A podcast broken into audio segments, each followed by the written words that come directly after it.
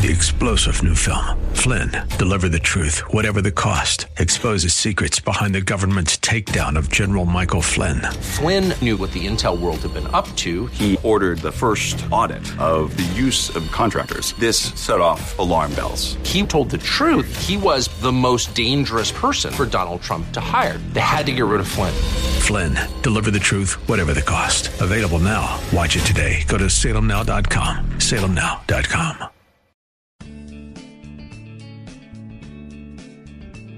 Grace and peace to you, and welcome to Reaching for Real Life with Sean Azzaro, the senior pastor of River City Community Church in San Antonio, Texas.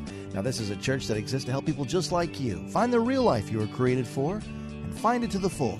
That's what Jesus promised in John 10 10. And we continue in this series with a look at the life of Joshua called When God Calls You.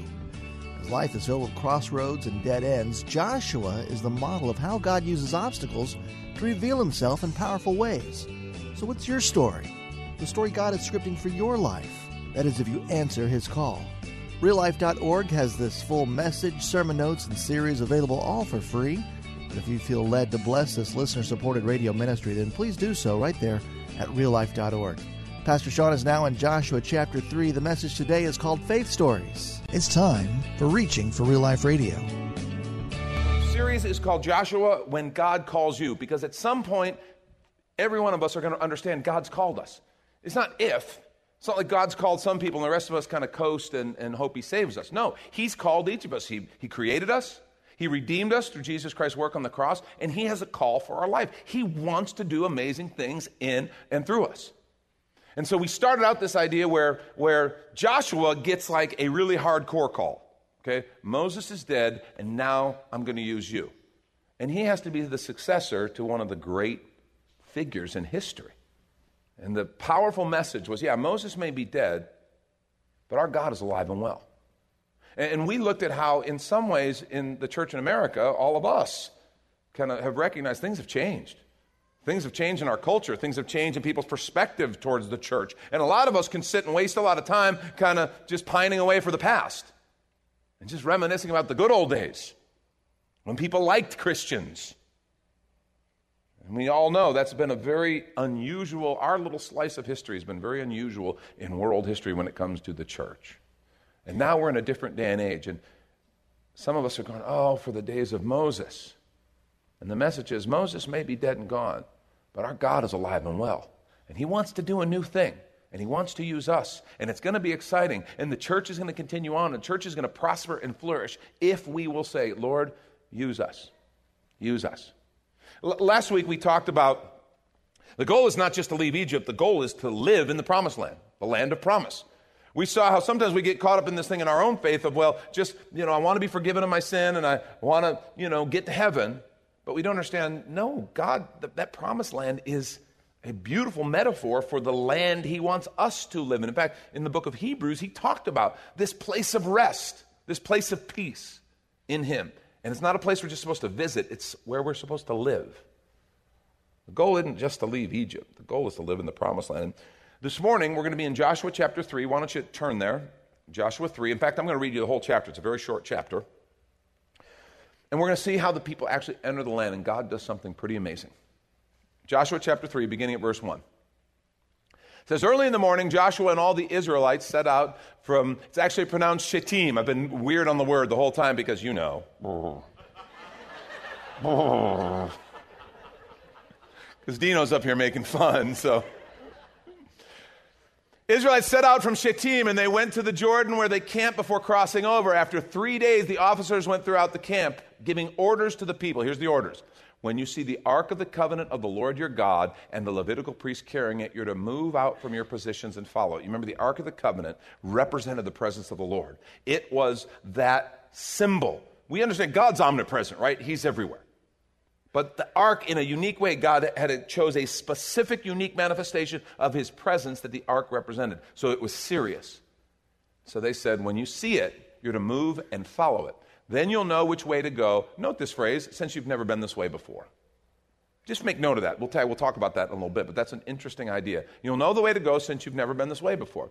But keep a distance of about 2,000 cubits between you and the ark. Do not go near it. The ark represented the holy presence of God, and it was never to be handled lightly. A couple times in Scripture, people did get a little careless around the Ark of the Covenant, and they paid the ultimate price for it. Joshua told the people, Consecrate yourselves, for tomorrow the Lord will do amazing things among you. He said to the priests, Take up the Ark of the Covenant and pass on ahead of the people. So they took it up and went ahead of them. And the Lord said to Joshua, Today I will begin to exalt you in the eyes of all Israel, so that they may know that I'm with you as I was with Moses.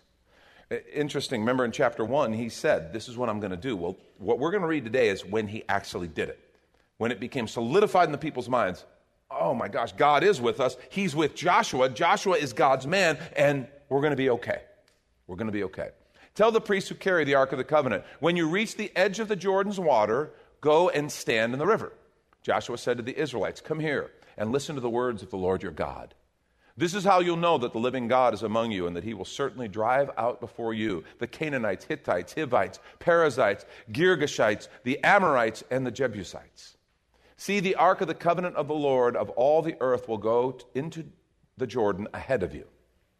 Now then, choose 12 men from the tribes of Israel, one from each tribe. Make note of that. We'll, they don't tell you what they're going to do now, but we'll, before we're done today, we'll know what they do. As soon as the priests who carry the ark of the Lord, the Lord of the earth, set foot in the Jordan, its waters flowing downstream will be cut off and stand up in a heap. So, when the people broke camp to cross the Jordan, the priests carrying the ark of the covenant went ahead of them. Now, the Jordan is at flood stage all during harvest, which is the time of year that they went. Yet, as soon as the priests who carried the ark reached the Jordan and their feet touched the water's edge, the water from upstream stopped flowing. It piled up in a heap a great distance away at a town called Adam in the vicinity of Zarethan, which is interesting because you know that day they didn't know this. They found this out later because all they knew is the water stopped. It's at flood stage and it stopped. Later on, they found out this is how God did it while the water flowing down to the Sea of Arabah, that is the Dead Sea, was completely cut off. So the people crossed over opposite Jericho. The priests who carried the Ark of the Covenant of the Lord stopped in the middle of the Jordan and stood on dry ground, while all Israel passed by until the whole nation had completed the crossing on dry ground. Can you imagine that? What must that have been like? I, one, one, of the disadvantages, if you're, if you're here and you don't know this story or you don't know the Bible stories, maybe you didn't grow up in church, I just want to say you have a certain advantage. Because those of us who grew up in church, I grew up in church, right? I grew up on this stuff. So I can still see the flannel board figures, okay? And some of you are so young, you have no idea what I mean when I say flannel board. It's okay. Just, just know. It's like video prehistoric, okay? It was what we got when we were kids, okay? They threw us in there with a couple saltine crackers and a flannel board. That's all we got. Okay? It was hard where I grew up. But I remember the story, I've, I've, heard the stories, and I can get Bible lenses on to where I look at everything and, oh, how nice. Yes, that's what the Lord did. Of course He did. And I can miss what they must have experienced. Because imagine what they experienced. The priests are there with the Ark of the Covenant. So holy, you, you didn't get near it. But yet they stand in the middle, and the waters are held back and all the people go across. I can imagine how powerful it was as the waters held back. I can imagine it's kind of sobering just to see the power of God displayed like that. It's awesome. But I also imagine that they began to, if they hadn't already, had a familiar feeling, almost like deja vu. You know, we're like, wait a minute, I, I read this one before. Have we seen this movie? Didn't we, didn't we rent this before? I mean, that deja vu feeling like, wait a minute, this is familiar and be like, oh, yeah, this is like the Red Sea. Because here's what you got to understand everybody, everybody, everybody who was 40 and under was not born yet when they crossed the Red Sea. Okay? Because a whole generation spent 40 years in the wilderness and died. So, of the people who had been there, they were all children. Only children at the time of the Red Sea, small children, were still alive because that whole generation died in the wilderness. Then so anybody 40 and under wasn't even born when that happened. So this was a story to them. Maybe some of the people who were older had these pictures and remembrances of something, but they'd all heard the stories. To them, it was at best a memory. For some and others, just a story they'd heard until right now, until today. See, this was their Red Sea. And they would have seen that. They would have said, oh my gosh, God's doing it for us is a powerful parallel miracle. It's as if God is saying, I'm the same God that brought Moses and the people out of Egypt. And I'm still here with you today, and I'm the God who's bringing you into the land of promise. And what's interesting is this wasn't just a message of I'm with you to Joshua, this was very public.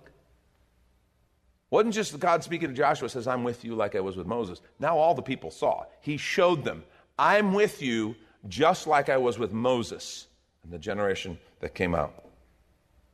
And I find this just a fascinating thing because these two miracles, the Red Sea and the Jordan River, they stand as like bookend miracles to their time in the wilderness. See, that was the difference between the first generation and this generation. First generation could not bring themselves to believe the word of the Lord, and so they perished in the wilderness. This generation grew up and learned the lessons of the wilderness.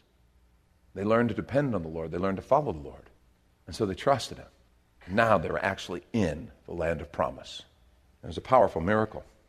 I think this is relevant for us because we've all heard stories of miraculous things, of God's power on behalf of someone else. And, and we live in a world that, that is very skeptical, and, and we struggle with this. We struggle with skepticism, we struggle with belief, we struggle with all this. We, we read what the scriptures say, and then we kind of have an experience, and it's like, okay, sometimes they don't match. And we hear stories from other people. I remember missionaries would come into the church that I grew up in as a kid, and they would tell these stories of God's power people miraculously healed, of needs miraculously met, people raised from the dead, stuff that you read about in the scriptures. And I remember they would tell these stories, and I would just, I would just be caught up in them. And, and I had two very strong reactions. The first was, man, that's exactly what we read about in the scripture. God, that's your power. That's awesome. That's the kind of stuff I believe God can do. And the second reaction, though, was kind of like, well, but Lord, if you can do it for them, what about us? What about us? You know, I, would read great biographies. We read the biography early in the development of this ministry. Had our ministry team read Rees Howells, intercessor. Rees Howells was a Welsh revivalist, and just God did some crazy, miraculous stuff through him. George Mueller, his work where he never told anybody the needs that he had. God told him, Don't tell anybody, bring your needs to me, and I'll meet your needs. And God literally put through this guy who never raised money, didn't have money, had millions of dollars go through his hands in the service of orphans and setting up of orphanages. Crazy, miraculous, powerful stuff. And something in us says, God, I want that. I want that. I want to see your power. I want to suggest I, I believe God wants to display his power in our day and age. I believe it's who he is. I believe the scripture says it. It doesn't say it's going to stop. It doesn't say God's power is going to stop being real. God's power is going to stop acting. It, I believe God's design is to display his power and his glory in the lives and through the lives of his people. In fact, the scripture says it multiple times. It's not even really a close call. This Psalm 77, 13 and 14. Your ways, God, are holy. What God is as great as our God? You are the God who performs miracles. You display your power among the peoples. It's not like that's just something he does, it's who he is. He is powerful, and he shows his glory. And this is when we take a quick minute to remind you you're listening to Reaching for Real Life with Sean Azzaro, a listener supported ministry of River City Community Church, in this message called Faith Stories in the series Joshua When God Calls You, which is available right now on the sermons page at reallife.org. And while you're there, if you've been blessed by this teaching, your gift of any amount helps this radio ministry continue to help others. Just find the Give tab at reallife.org. And Pastor Sean Azzaro, now an author, invites you to check out his brand new book. 302 Books, a division of Salem Media Group, presents A Pilgrim's Guide to the Spirit Filled Life Rediscovering the Gift of the Spirit, authored by Sean Azzaro, pastor of River City Community Church in San Antonio, Texas. Growing up in and around Pentecostal churches, I really learned to appreciate the role of the Spirit in the life of the believer. But I also saw what I considered to be imbalance and excess in some of our churches when it came to how we taught about the infilling. Now available at Amazon.com, Sean Azzaro shares his most requested teaching and radio broadcast broadcast series in a devotional form, encouraging you to embrace the spirit filled life. I wrote in a devotional style to encourage readers to examine the scripture with fresh eyes and make room for the Lord to speak about the role of the Spirit in our lives. The goal of the whole book is to simply make you hungry for more of the Spirit. Order your copy of A Pilgrim's Guide to the Spirit Filled Life by Sean Azzaro today at Amazon or reachingforreallife.org. And now back to the message Faith Stories. This is Reaching for Real Life Radio. Luke 137. I love this passage for nothing will be impossible with God. Nothing. No situation you're facing, no situation I'm facing, no financial need, no relational issue, no problem. Nothing will be impossible with God. And then Ephesians 3:20, great passage. Now to him, this look at the description of God. To him who is able to do immeasurably more than all we ask or imagine, according to his power that is at work within us. That's our God. See, I think God wants to do amazing things. And it's wonderful to hear what God has done in other people. It's wonderful to hear stories. But if you're taking notes, I want you to write this down. Here's the main point Other people's stories are great, but God wants to give you faith stories of your own. Other people's stories are great, and they are. They're an encouragement. I'm grateful for them. But you cannot live off of other people's stories, okay? It, it's not enough. At some point, we have to recognize God wants to give you and I faith stories. God wants to do things in your life, in my life, that cause us to say, man, let me tell you about my God. And people go, oh, it's not real. God's not real. I can't see him. I can't prove him. Once you've seen the power of God, you become immune to that kind of thing. Yeah, well, whatever. Let me tell you what I've seen. You're telling me what you think. I'll tell you what I've seen. I'll tell you what I've experienced. Let me tell you what God has actually done. Other people's stories are great, but God wants to give you faith stories of your own. And when He does, it's a powerful thing. Now, I think in this passage, there's a couple of key ideas that can help us be in that place where we can experience the faith kind of stories that God wants to give us. We put ourselves in the place to let God move, put ourselves in the place to be a part of what he's doing. A couple observations. Number one, see where God is moving and follow him. You want, you want real faith stories? You want to really experience the power of God? See where God is moving and follow him. Ark, uh, uh, verse 3 talks about the Ark of the Covenant and follow it when it heads out. It represents the presence of the Lord. Let me just tell you, that's just great advice. And these people were used to that. They had followed the cloud by day, the pillar of fire by night see where God is going, and follow Him. That is just great advice. Let me tell you, if God's going, I'm going to go. If He's not going, I'm not going to go. Some of you probably have taken the, the, done the Bible study experiencing God. Well, this was one of those concepts that Henry Blackaby brought up, and a lot of people have talked about. This idea don't sit and just kind of try to try to say, here's my plan, God, I hope you'll bless it. Look for what God is doing instead and get on board with what He's doing. It makes perfect sense, but it is not the way we're wired and not the way we typically do things. We want God to bless our plan. Even in ministry, we think, oh, God's called me to, to plant a church. Okay, well, here's what I got to do. I got to get some key people. I got to raise some funds. I've got to kind of promote. I've got to market. And then I've got, this is how you do it. And early on in the development of this ministry, God said, no, no, no, I, I, don't, I don't want you to do that. I don't want you to go work your plan and then hope I'll bless it. I want you to see what I'm doing and follow me. And let me just say, a whole lot of the time he asks us to do things in the exact opposite way of the way everybody told us it should be done. And, and he did that for a reason. In fact, he gave us a set of ministry principles to walk by. And I, I've shared with you before, they felt restrictive at first, almost like our hands were tied.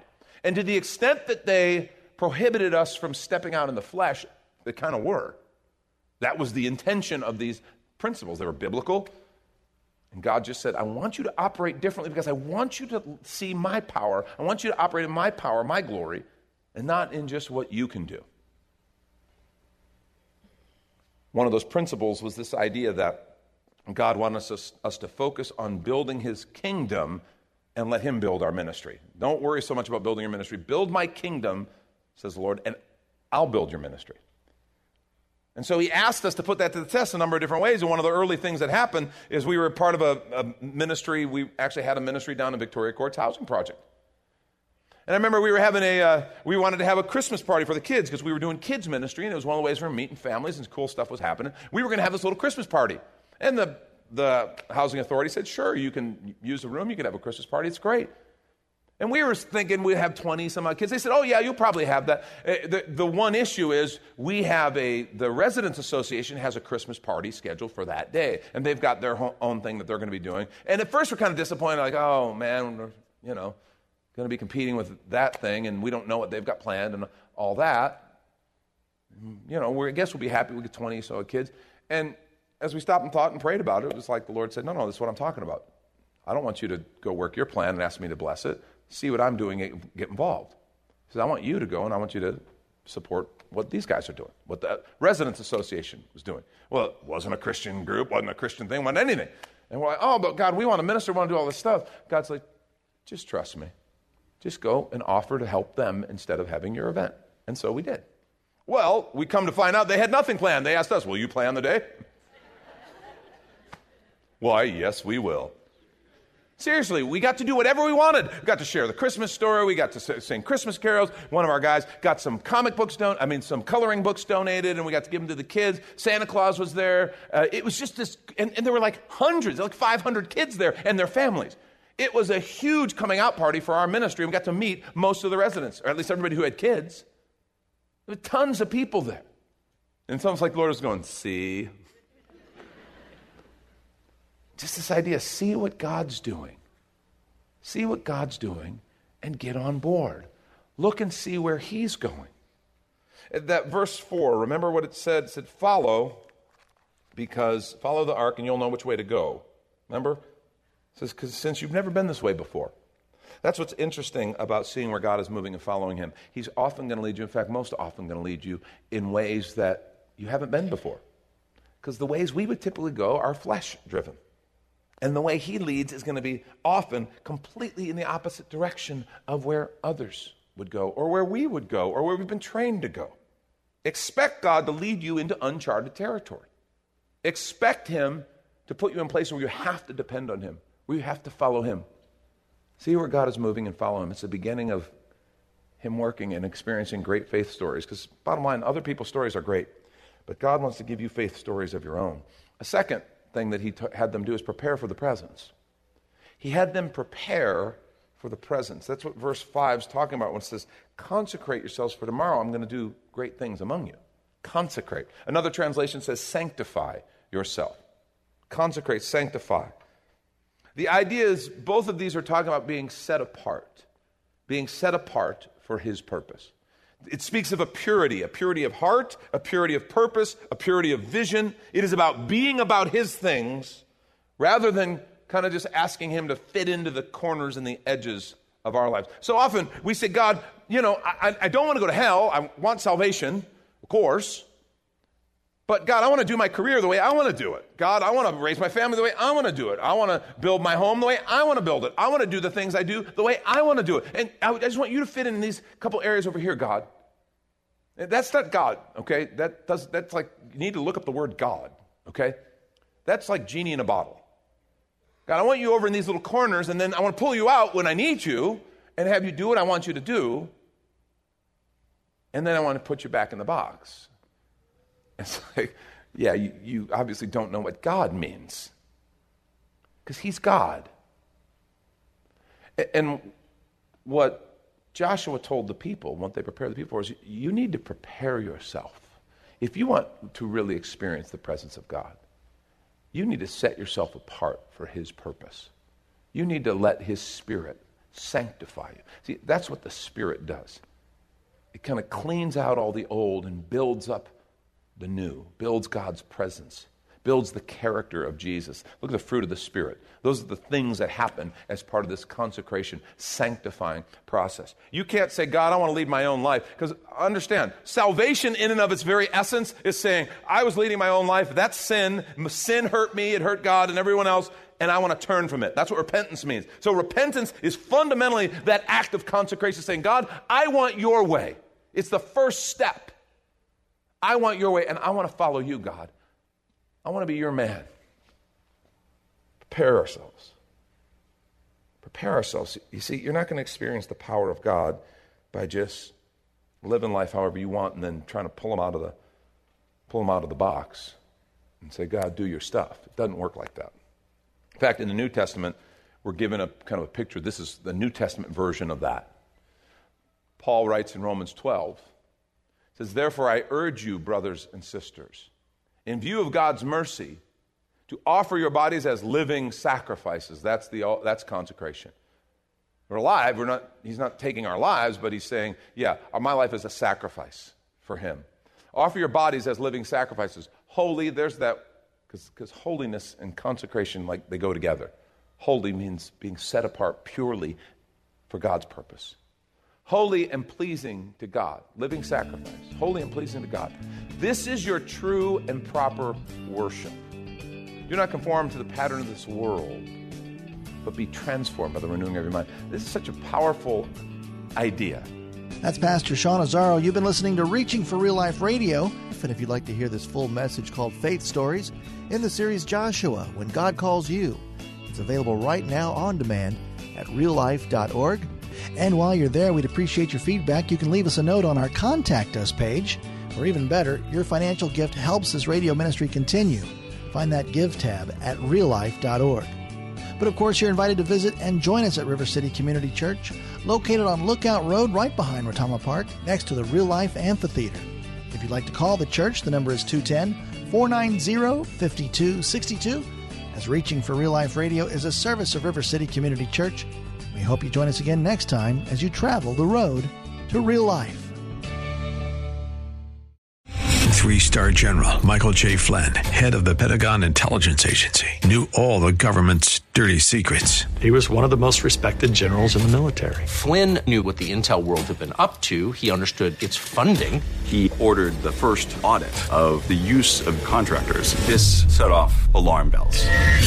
The explosive new documentary, Flynn, Deliver the Truth, Whatever the Cost, uncovers the facts behind this scandal. Flynn told the truth. He was the most dangerous person for Donald Trump to hire. I find out the worst enemy that I'm going to face in my life is right here in America. They took my assessment and they wanted me to change it. And I was like, I'm not changing it. They had to get rid of Flynn with in depth interviews, archival footage, and never before seen personal records of the man behind the headlines. I just felt like I was drowning. Flynn, deliver the truth, whatever the cost. Available now. Watch it today. Go to salemnow.com. Salemnow.com.